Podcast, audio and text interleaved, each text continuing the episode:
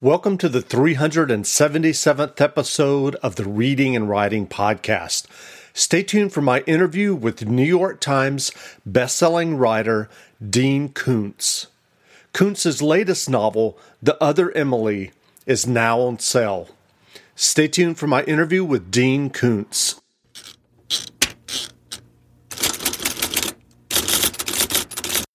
The Reading and Writing Podcast is brought to you by Libro FM. Libro.fm lets you purchase audiobooks directly from your favorite local bookstore. You can pick from more than 185,000 audiobooks, including bestsellers and recommendations from booksellers. You'll get the same audiobooks at the same price as the largest audiobook company out there, but you'll be part of a different story one that supports your local community and your local bookstore. If you're new to audiobooks, they're the perfect way to get more books into your busy life. You can listen during your commute, while doing chores, walking the dog, or just relaxing at home. All you need is a smartphone and the free Libro.fm app. If you already love audiobooks and don't know what to listen to next, check out recommendations and curated lists from people who know audiobooks best, your local bookseller. Here's your special offer from the Reading and Writing Podcast. Get two audiobooks for the price of one today with your first month of membership with the code RWPodcast at checkout. This offer is only valid for new members in Canada and the US. Check out Libro.fm today. Welcome back to the Reading and Writing Podcast. My guest today is bestselling writer Dean Koontz. For most people, Dean doesn't need an introduction. His books are published in 38 languages, and he has sold over 500 million copies of his books to date. 14 of his novels have risen to number one on the New York Times hardcover bestseller list making him one of only a dozen writers ever to have achieved that milestone. And 16 of his books have risen to the number one position in paperback. I've interviewed Dean twice before on the podcast in episodes 214 and 263. I encourage listeners to check out those earlier interviews. Dean, welcome back to the podcast. Well, thanks for having me here three times. Wow, I haven't burned out my welcome. That's amazing. If someone hasn't heard about your new novel, The Other Emily, yet, how would you describe the novel? Well, uh, let me tell you how I describe it by how it came to me. Uh, ideas come to you in various ways, uh, and sometimes you know where they come from, and sometimes you don't.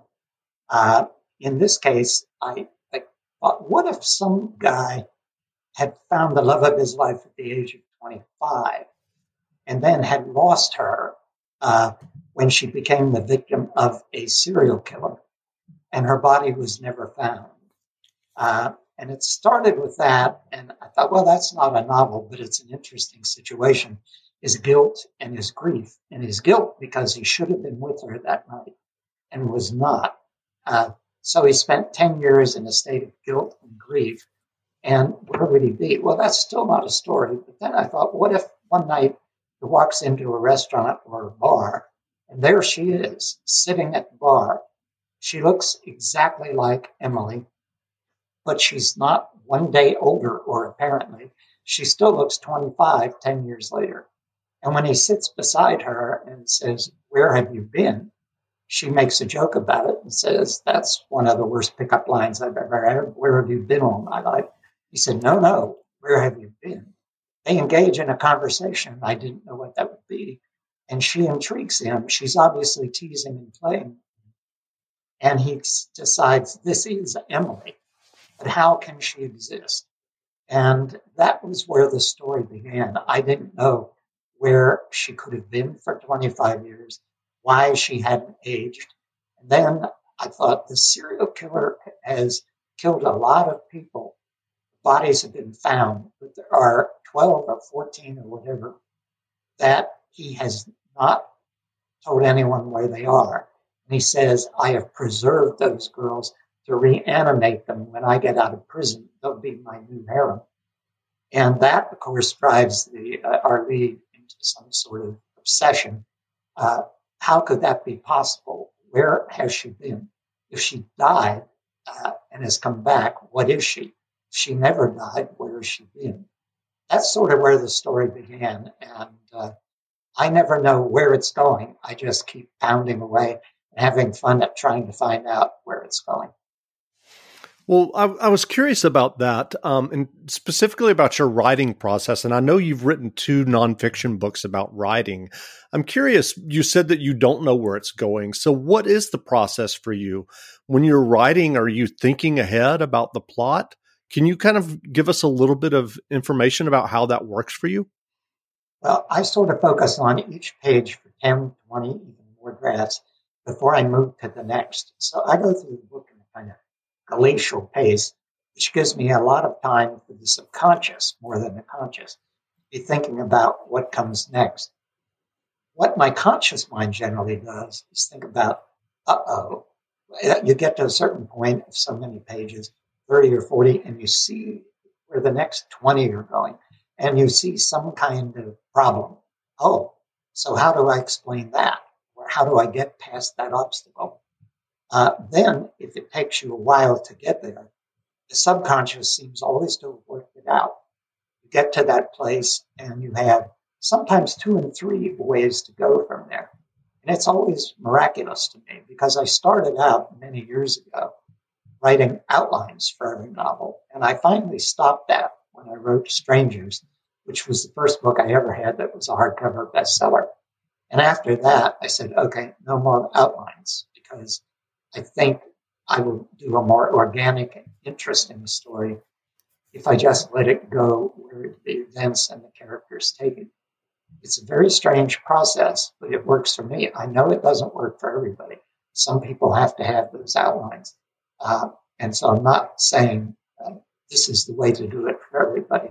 But for me, it keeps it alive, keeps it so that I wonder what's going to happen next so I remain intrigued in the story. One of the great dangers is you get deep into the story and you have no idea what will happen next.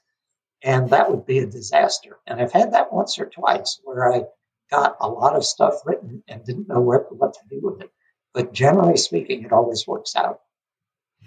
And and I'm curious with the process that you just described, do you ever find yourself in effect writing yourself into a hole? Do you ever have to go back and and rework scenes or throw things out or or is it what you were saying that you you move at a slow pace so that when you get to that 25 pages and that plot problem that you've been working on has kind of worked itself out?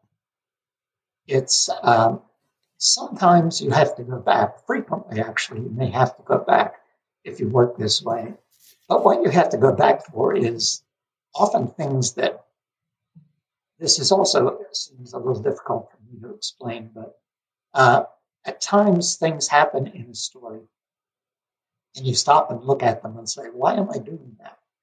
Uh, for instance, you give a, I did this recently. I had a 65 year old man in this novel who's the grandfather of the female lead, but he's a very active role in the story. It's a book I'm working on now. And for some reason, uh, he seems like everybody's grandfather, except you know that he has some kind of past. Uh, when our hero asks him, What did you used to do? He said, Well, I was something, and then I was something else, and then I was something that we don't talk about. Uh-oh. Are we still on?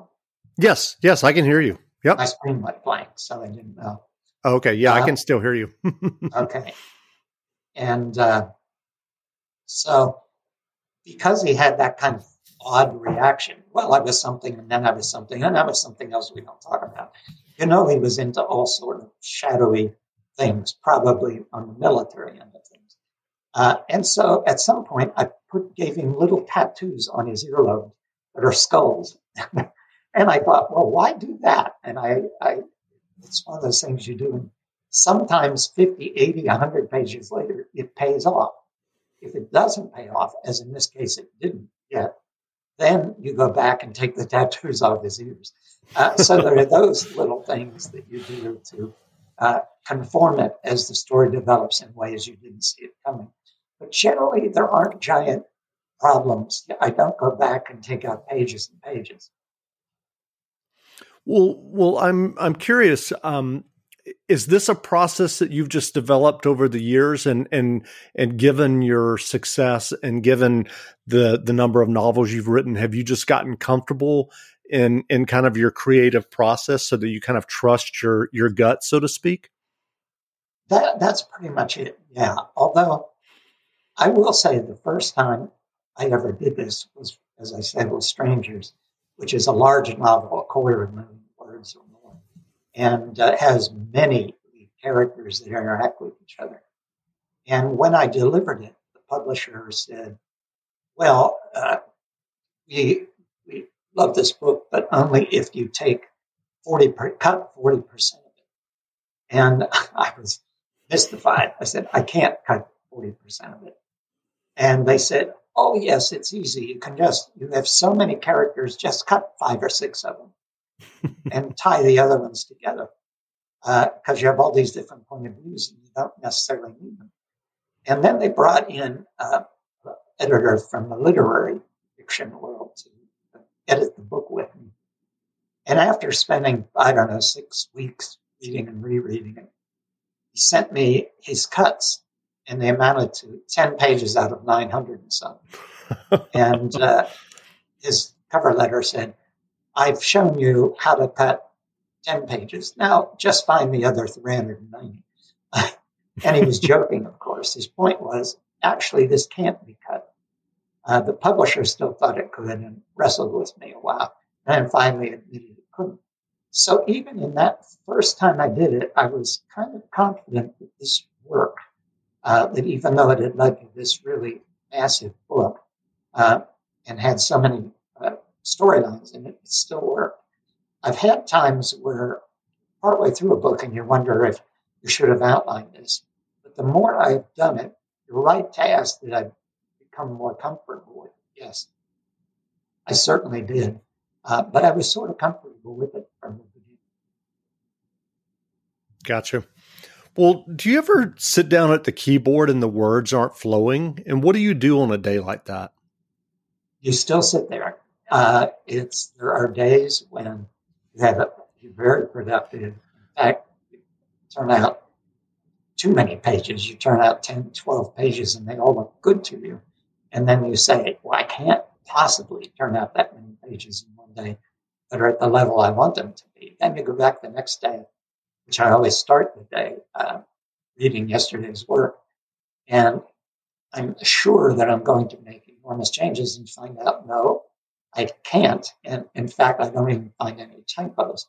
Uh, and those are wonderful days. But then you have days where you sit there the same 10 hours, which is the kind of day I put in, and you're lucky to get a page out, uh, or some days less. And there's no way to control the flow, turn it up or turn it down. It just is what it is. Um, and that's those are frustrating days. I had a friend, a little side story, who was an editor of mine in the days, paperback days. And he had written a couple of novels for young adults. Uh, and he decided to quit his job as an editor and go as a full time writer. And after a year or two, I noticed he wasn't talking about what he'd sold or anything. and I was on the phone with him and I said, uh, Well, uh, what have you done? It was the end of the year. What have you done this year? He said, uh, Well, I haven't written much of anything. He said, I try. I get up in the morning and I get to work at seven o'clock. But if I don't have anything by nine, then I know I'm not going to get anything written I quit for the day and the week. And I said, Well, you know, Bob, you love to read. So all you're doing is rewarding yourself uh, for not writing. Uh, oh, I can't write. I'll go read. That's not a punishment. That's a reward. Uh, and I, he turned out to have read 200 books that year. and uh, ultimately, he couldn't break that habit. And I said to him, Look, I sit there sometimes five, six hours, and I get two sentences that I can live with. And suddenly, in the next four hours, I get four or five pages. I never know when that's going to happen. Uh, but he just locked himself into that negativity. And you've got to avoid that or you really will never get anything. Sure. Well, what keeps you excited about writing novels? I've written so many, uh, and I try as best I can not to repeat myself. I'm always looking for something I haven't done before. The other Emily, the new one. It's coming out on uh, the 23rd of March. is totally different, um, and uh, sometimes publishers don't like that, uh, especially when you're young and they're trying to. They think you're building a career. They think the only way to do that is keep writing the same thing over and over, so the audience knows exactly what to expect. I've found that the more differences I do, the more ways I vary my production, more enthusiastic the audience gets. Uh, so I've never backed away from that. Uh, and as long as I can find something new and different to do, it excites me. And so far I have. Uh, then I think that's what keeps you fresh, a challenge you haven't met before. And now, can I do this or will I just fall flat on my face? If you do that high wire sort of act with yourself, keeps you engaged. Well, when you think about your writing and storytelling career now, is there any advice that you would give a young Dean Koontz when you were sitting down at your electric typewriter in Pennsylvania and working on science fiction novels and stories? I would have, I would have probably said to myself, uh, think bigger sooner. Uh, I I started out so young selling short story when I was in college. Uh, my first novel was actually written a year or within a year after I got out of college. Uh, and I was writing what I had mostly read as an adolescent, young adult. Uh, and that was science fiction. Uh, what, and I stayed with it too long. I wrote a lot of science fiction novels. And the problem with that was it, as much as I loved it as a reader, it wasn't what I was born to write. And it took me a long time to figure that out. And a part of the reason I couldn't figure it out was that I was underestimating what I could do. When I finally shifted from science fiction, I wrote a comic novel. And it was very successfully reviewed, but it didn't sell. So I bailed out of comic novel. I mean, it sold to a publisher, but not much to the public. Mm-hmm. I bailed out of comic novels and went to the kind of suspense that was the equivalent of the science fiction I was writing. It was less ambitious. It was um, sort of short, you know, 60,000 word novels or slightly longer. And uh, uh, it took me a long time to get up the courage to try something more complex and bigger. And I was too satisfied with the mere fact of publishing at all. And if I'd have younger said, okay, let's try something more ambitious, I think I could have still done it younger and the career would have been much better earlier than it was. So I often say to young writers that uh, when they when they actually ask me, uh, "What am I doing wrong?" or "Why isn't this breaking through?" My advice often is think bigger. Think of a kind of story that requires you to stretch to things you can't imagine yourself doing. And that's really what I did with strangers. The idea of writing a book that big, that many viewpoints of people in various walks of life that I knew nothing about and would have to research is what finally started bringing me through. And thinking in that bigger sense is what most young writers are afraid Gotcha. That sounds like great advice. Well, you've mentioned before that you use a very old word processing system on your computer uh, for your writing. Is that still the case? No, I have. I've come into the new century. Uh, it's uh, I'm I'm up to date now, or I might not be using. Am I using Microsoft? No. no. Yes, I am. I'm using the my assistant says, yes, I'm using the most up to date Microsoft Word. and I've got a nice big screen. And uh, I remember when uh, CBS Sunday Morning came and spent a couple of days with me.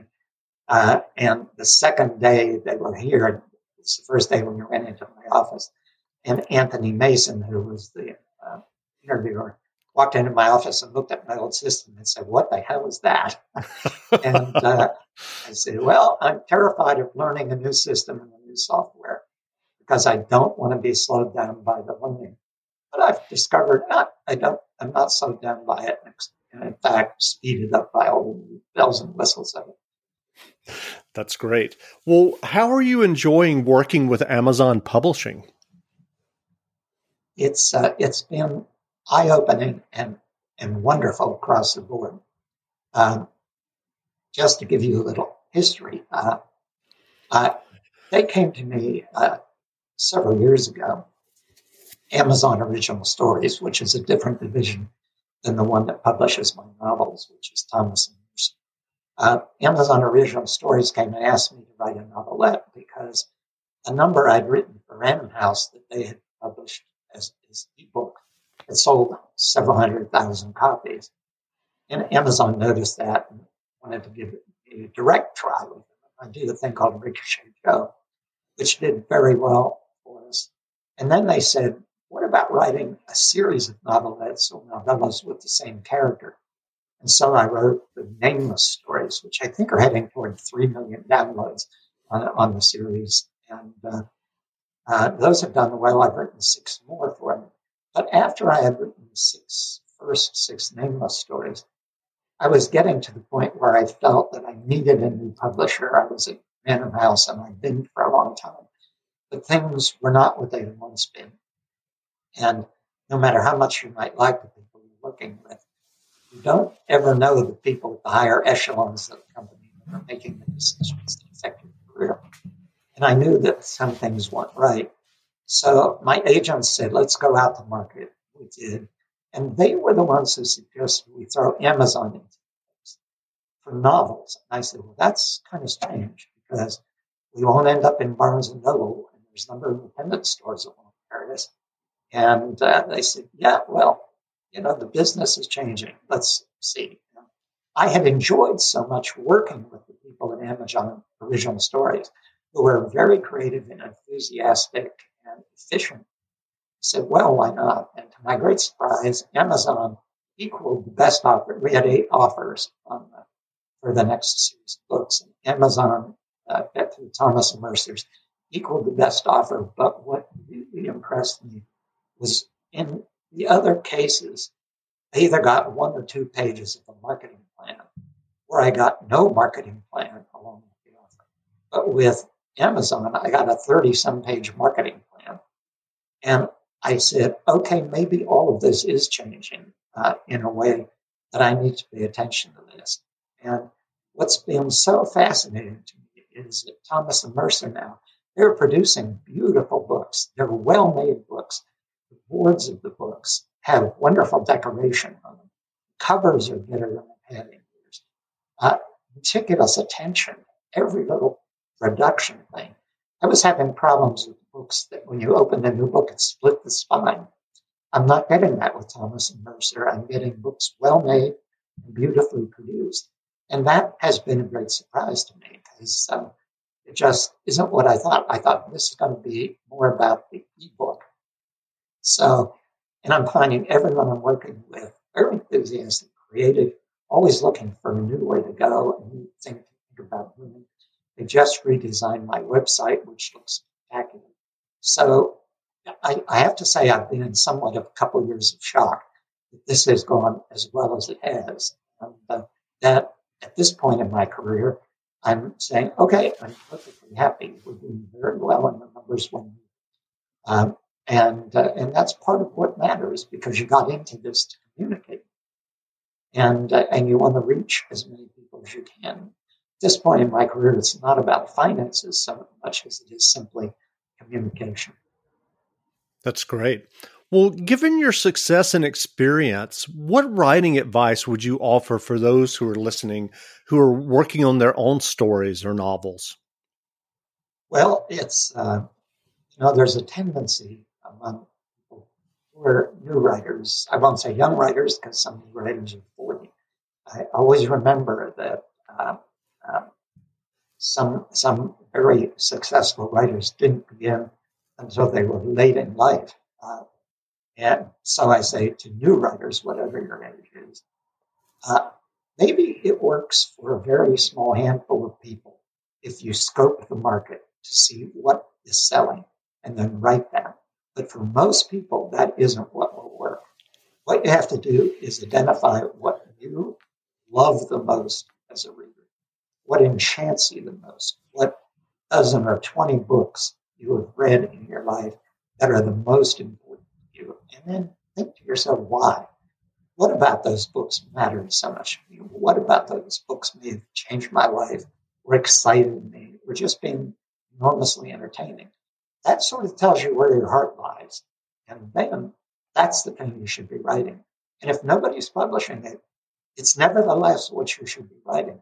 Because if you just scope the market and you write what everybody is publishing, so is everybody else. So you're competing with, a, with an enormous number of people. But if you write what only you are writing at the moment, what you are passionate about, it's unique. And it will either find a market or it won't, but it's more likely to find one than if you're just another of the crowd writing zombie novels or whatever. So my first advice is do what you're most passionate about. I remember when I started doing cross genre novels, way back when nobody was doing uh, uh, to say this 40 some years ago, um, my publishers just were, they couldn't understand what I was doing. How can you write a suspense novel with an important love story in it? Or how can you write a suspense novel with an element of the supernatural?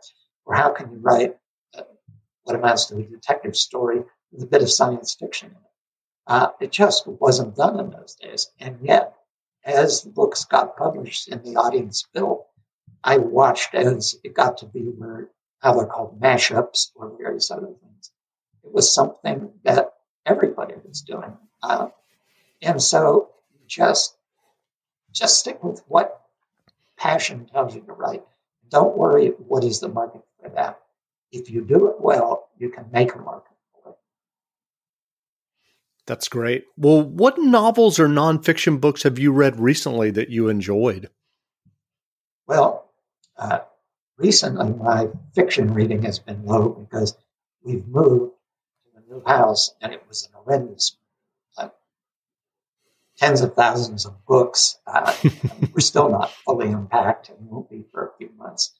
Um, and so that threw a wrench into all my writing schedule. So most of my reading has been uh, nonfiction research for things I'm working on.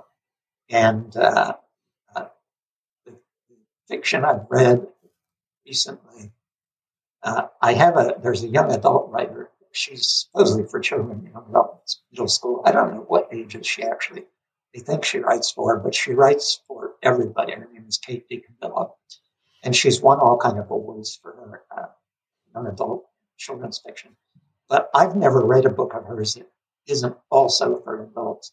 Uh, the Magician's Elephant, uh, Miraculous Journey of Edward Tulane, uh, uh, any of her books are so beautifully crafted that, that, that, I just kind of stand in amazement of them. Uh, so I always recommend her when I can. Uh, but most of the nonfiction I'm reading, most nobody else would have any interest in it because it's so focused on what I'm writing about. Sure. Well, have you started? Uh, are you working on another novel now? Yes, I'm uh, working on a book that's at the moment titled Quicksilver, uh, and it's it's been it has a certain quality of uh, life expectancy or, or the Thomas book or Relentless. It's got suspense, but also humor. Uh, it, it's sort of suspense, horror, humor little touch of fantasy, uh, uh, love story as well. But it's been a challenge because, uh, well, one thing, uh, uh, through some months of it, there's been as many as 40 or 50 tradesmen in the house pounding, drilling, sawing, and shouting back and forth to one another, which kind of interrupts your focus. Uh, but also, it, it's we're living in a very strange and dark period in, American history. And uh, uh, this book kind of touches on that in a fantasy aspect. For the ones who work hard to ensure their crew can always go the extra mile, and the ones who get in early so everyone can go home on time, there's Grainger, offering professional grade supplies backed by product experts so you can quickly and easily find what you need. Plus, you can count on access to a committed team ready to go the extra mile for you. Call, clickgranger.com, or just stop by. Grainger, for the ones who get it done.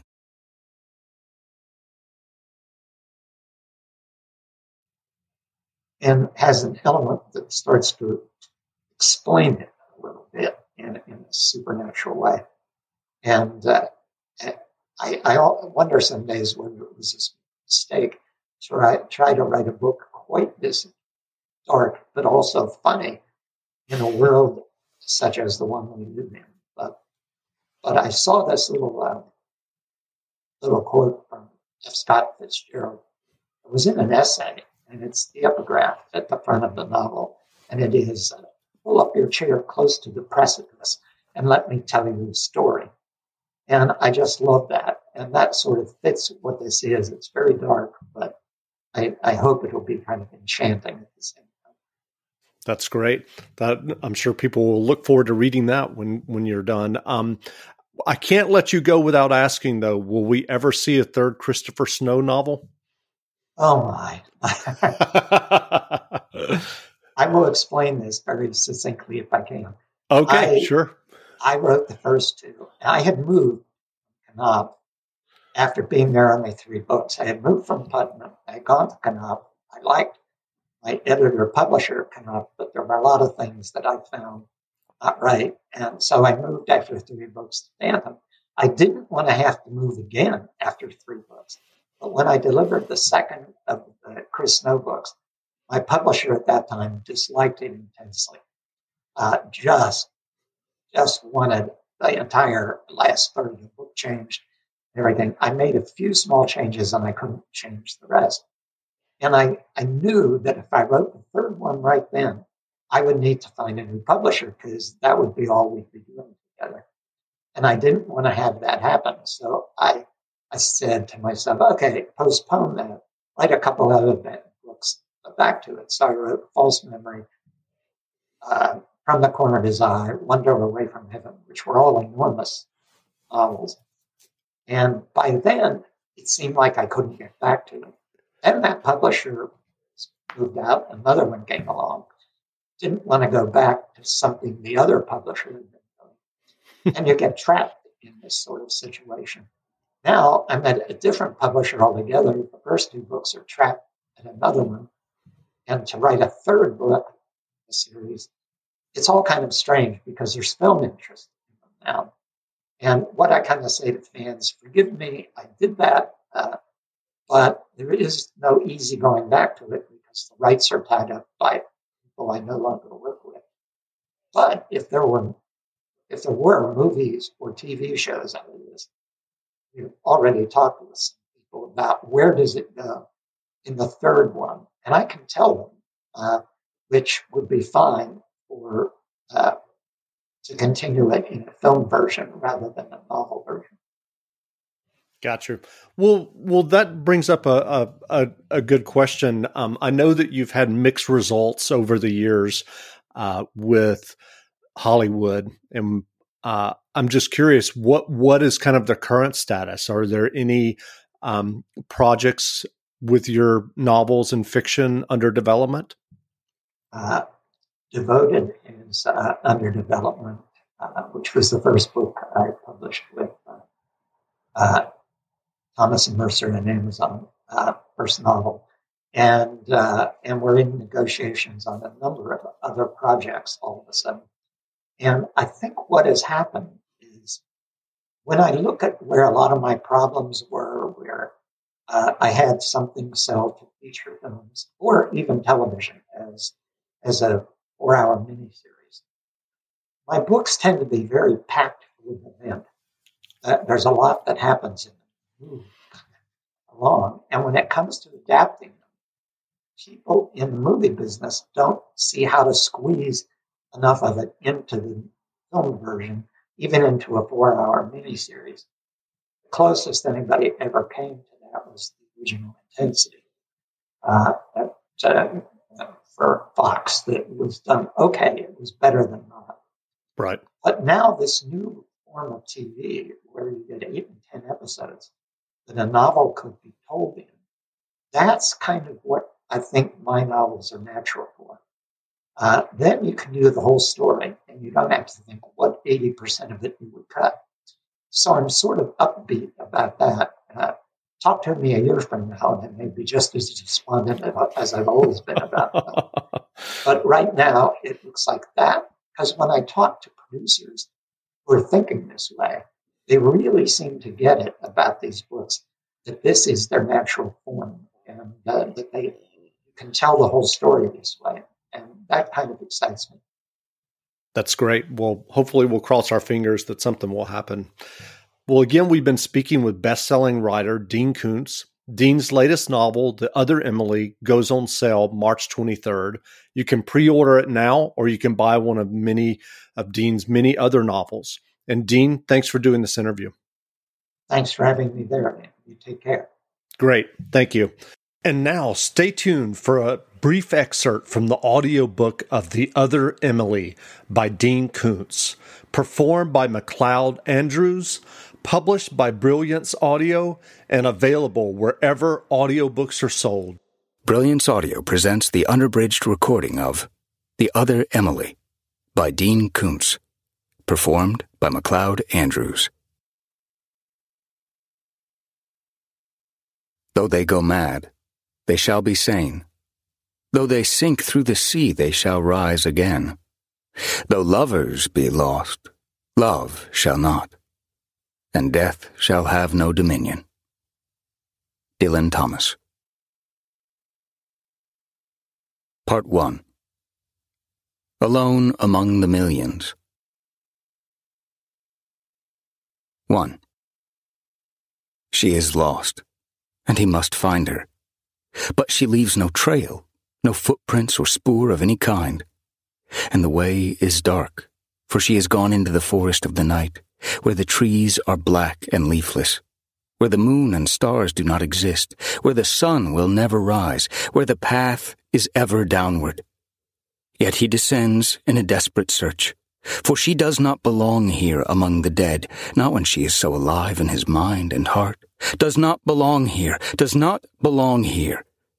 And although finding her is his only hope of joy, his only reason to exist, there are moments when he senses her within arm's reach in the blinding darkness,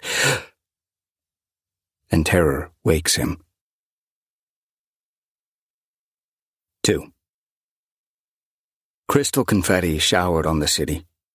A final celebration of a winter that, on this 24th day of March, lingered past its official expiration date. Scarfed and booted, with his top coat collar turned up, David Thorne walked the streets of Manhattan, ostensibly in search of inspiration. But his imagination was not stimulated. The end of season storm lacked force. Snow spiraled through windless canyons, as gray as ashes, until it fell below the hooded street lamps and was bleached by the light. If inspiration was not in fact his goal, if instead he was in need of company, he found none of that either. The traffic in the streets might as well have been self driven and without passengers, machines on errands of their own intention. Footprints patterned the inch of snow on the sidewalks. The bitter chill did not dissuade other pedestrians from being out and about, but to David they were as immaterial as ghosts. By the time he returned to his apartment, he knew that he would soon be leaving for California. That night he toured a cellar that he had never seen other than in dreams, a maze of half-lit chambers containing abominations from which he woke in a state of terror, his flesh and bones colder than the night beyond his windows. In the morning he called his literary agent, Charlie Plackett, to say that he would be going to California for a month or two, until an idea for the next novel fully gelled. I have it on my calendar for April 15th, Charlie said. Have what on your calendar?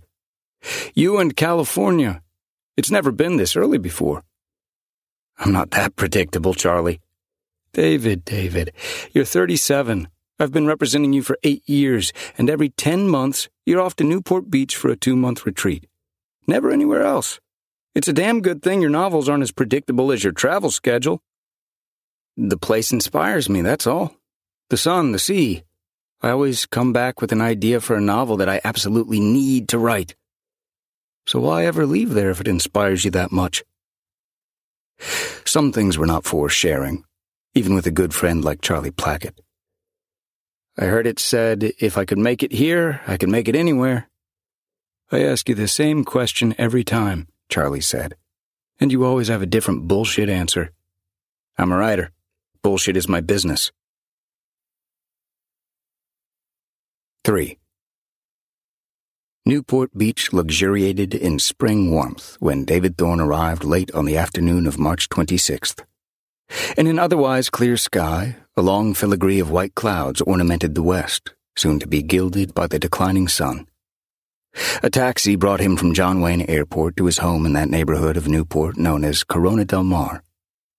His cottage style single story residence stood three blocks from the beach and lacked an ocean view, but the lot was of great value. He would not have sold the place for ten times what it was worth. He had purchased the property with earnings from his first bestseller, when he'd been a 25 year old wunderkind. He still liked its cottage charm pale yellow stucco, windows flanked by white shutters with scalloped slats, a porch with a canary yellow swing. The house was shaded by palm trees and skirted with hibiscus, soon to be laden with huge yellow flowers. A property management firm maintained the place in immaculate condition and also looked after his SUV, a white Porsche Cayenne. They would have rented the house when David was in New York, but he didn't allow it to be occupied by others. In spite of its humble style and dimensions, it was something of a shrine. The urge to return had overcome him in January, but that would have been only seven months since his previous visit, which felt wrong. Self restraint was required. Always, after he flew back to New York, on landing at the airport, he was seized by a desire to return at once to Newport. He had not yet visited twice in the same year, but he kept the cottage vacant in case one day he could not resist the pull this property exerted on him. Sometimes he thought he should never have left. Maybe he would be happiest if he lived here full time. But intuition argued that to make this his only home would put at risk not just what qualified contentment he had found in the past ten years, but also his sanity. He understood that, in his case, creative talent was twined with a tendency to obsession. He needed to stay in touch with this place, this important period of his past. But if he didn't resist its attraction, he would be consumed by it. The time he spent here began in denial and hope. But week by week, the denial gave way to guilt and the hope melted into sorrow. After he had unpacked, he stood for a while staring at the queen size bed. Then he removed the spread and folded it and put it aside on a bench. His hands trembled when he turned back the sheets. Later, at a restaurant on the harbor where the decor was black and silver with blue accents, full on Art Deco, he had a drink at the bar and then dinner at a window table. Sailing yachts and motor cruisers plied the waters, returning from an afternoon at sea. He would dine here most nights. He always did. The food was excellent. If he drank too much, there was strong coffee or a taxi. He didn't recognize any of the staff from earlier visits. If any remembered him, they didn't say so. That was as he wanted. He preferred anonymity and had no desire to engage in conversation. At the bar, and again as he repaired to a table, an expectation overcame him. Of what, whether of good or bad, he couldn't say. Alert, he sat alone at a window table for two, surveying the other patrons, but they were as ordinary as they were well to do. The fleecy clouds alchemized to gold against an azure sky, and then curdled blood red against a sapphire backdrop. But it wasn't the sunset that filled him with anticipation. Gradually, his presentiment faded as the stars came out. On the dark water of the harbor, reflections of shoreside lights cockled like colorful skeins of rippled ribbon sugar candy. He and Emily had come here back in the day, when the decor had been somewhat less glamorous. But she didn't haunt this place. Only his heart. During the ten minute drive home, he felt that the night was as incomplete as the half moon. He dreamed of the many chambered cellar, that labyrinth of wickedness and cruelty. Although it was a real world place, he had avoided watching news film of it. But his imagination took him there again in his restless sleep. So vivid were these nightmare images that when he woke at 3.15, he went into the bathroom and threw up. 4. The following evening, Thursday, the horseshoe shaped bar was busy early. Well dressed singles in their 20s and 30s were getting a buzz and on the prowl, but not too obviously, for someone with whom to hook up. Eagerness could be easily misinterpreted as desperation. This was a moneyed crowd that associated desperation with economic rather than emotional need. The men and women alike shied from anyone whose net worth might be tied up in the clothes and jewelry they wore and who might be fishing for a catch. The bar was too crowded for David. He tipped the hostess for the window table at which he'd dined the previous night. She seated him and saw to it that his waiter brought a glass of Caymus Cabernet by the time that he unfolded the napkin and placed it on his lap. The anticipation that had drawn his nerves taut the previous evening rose in him once more. He expected nothing would come of it. Nothing ever did. Nearby on the harbor, two twenty-ish women in bikinis standing on paddle boards oared their way past the docks, making progress so effortlessly that they were conducting an animated conversation at the same time and laughing with delight. They were beautiful and live, with tanned and silken limbs. But though they gave rise to a certain need in David, they didn't fill him with true desire. The swollen sun was still five minutes from immersion in the sea when he glanced toward the noisy bar and saw her. He froze with the wineglass halfway to his mouth and for a moment forgot that it remained in his hand. She was in that highest rank of beauties that inspired stupid men to commit foolish acts and made wiser men despair for their inadequacies. He thought he must be wrong about her then she looked his way and for a moment met his eyes at a distance, and he put down his glass for fear of spilling the Cabernet. Her gaze didn't linger on David or on anyone. She turned her elegant head to the bartender as he placed a martini before her. Balanced on the horizon, the fat sun poured apocalyptic light through the huge tinted windows. The restaurant and bar occupied one enormous space designed to allow patrons to see and be seen by the largest possible audience. Yet as the room filled with the fantastic light of the dying day, David felt as if everyone but he and this woman had been vaporized. The sun sank, the night rose like a tide, and the restaurant dimmed to a romantic glow. Although he considered approaching the woman at the bar, he didn't dare. She surely couldn't be true. He ordered a second glass of Cabernet and the filet mignon, and he watched her surreptitiously for the next hour. She did not glance at him again. The other unescorted women at the horseshoe bar recognized impossible competition and despised this black haired, blue eyed beauty. A few men found the courage to approach her, but she gently turned them away with a minute of conversation and a lovely smile. To a one, they seemed to feel that a courteous rejection from her was a kind of triumph. Gradually, couples paired up and moved to dinner or departed together, and those who were unlucky either amped up their alcohol consumption or moved on to some other watering hole. She ordered a second martini and then took her dinner at the bar with a glass of red wine. She ate with an appetite and a concentration on her plate that was familiar to David. The expectation that had possessed him two nights in a row, and that had been fulfilled with this woman's arrival, surely counted as something more than mere hope or intuition. There seemed to be some strange destiny unspooling. He paid his check, but carried his unfinished glass of wine to the bar, where he settled on the stool beside hers. She didn't so much as glance at him, but concentrated on the last of her steak. David didn't know what to say to her. His throat felt swollen, and he had difficulty swallowing. He was light with hope and heavy with the dread of disappointment. When she finished and put her fork down and took a sip of her wine, he finally said, Where have you been all these years?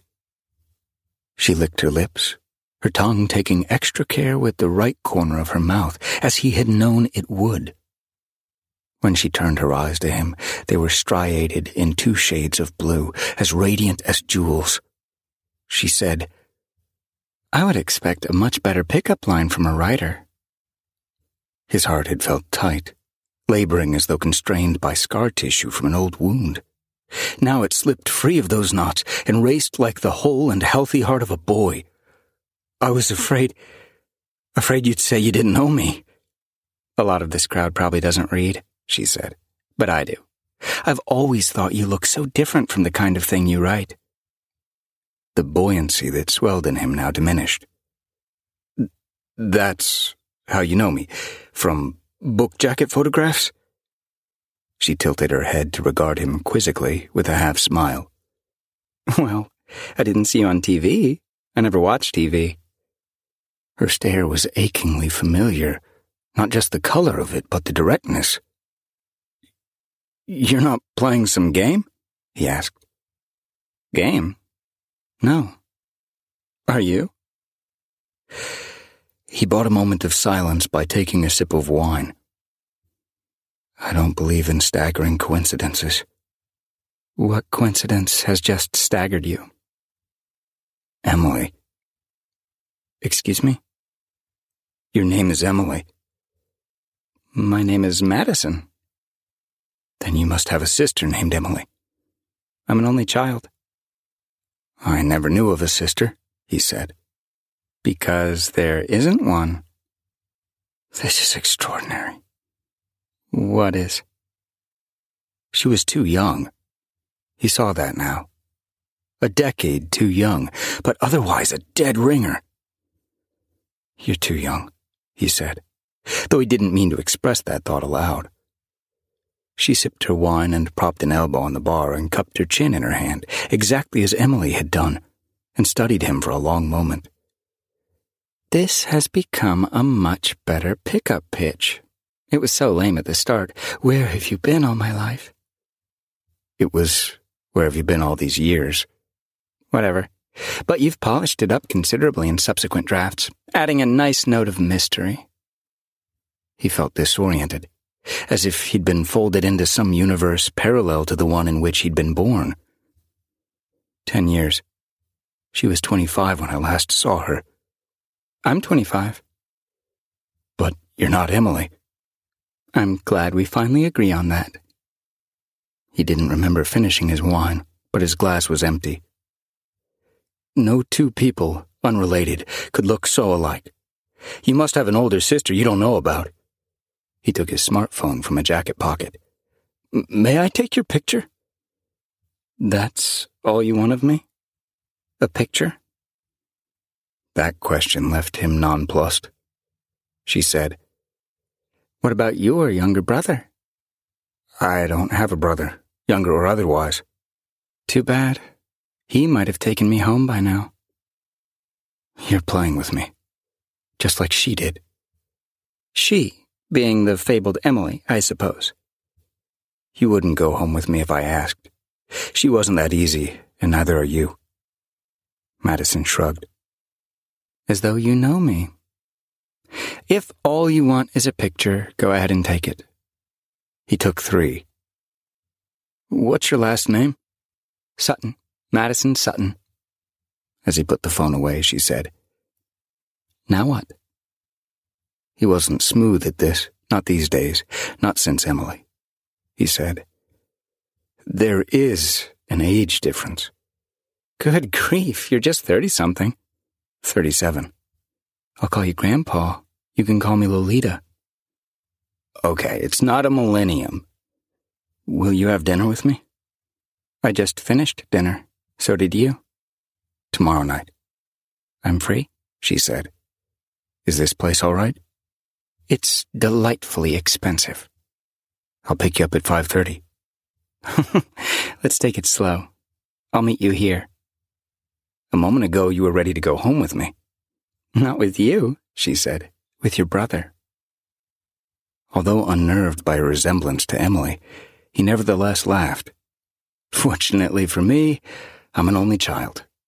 So you say. Most likely your brother's cuter. You even talk like her. Which is how? Always half a step ahead of me. Do you like that? I guess I must. He wanted no more wine. She nursed the last of hers as if to avoid leaving with him and being mistaken for just another meat market matchup. He said, Well, okay then. See you tomorrow, and departed. The night was pleasantly cool, the air soft rather than crisp, appealingly scented with the faint, musky odor of the invading sea that rose and fell and rose ceaselessly within the confines of the harbor. After retrieving his SUV from the valet, David drove across Pacific Coast Highway and parked in the empty lot of a bank. He had a clear view of the restaurant. Ten minutes passed before she appeared.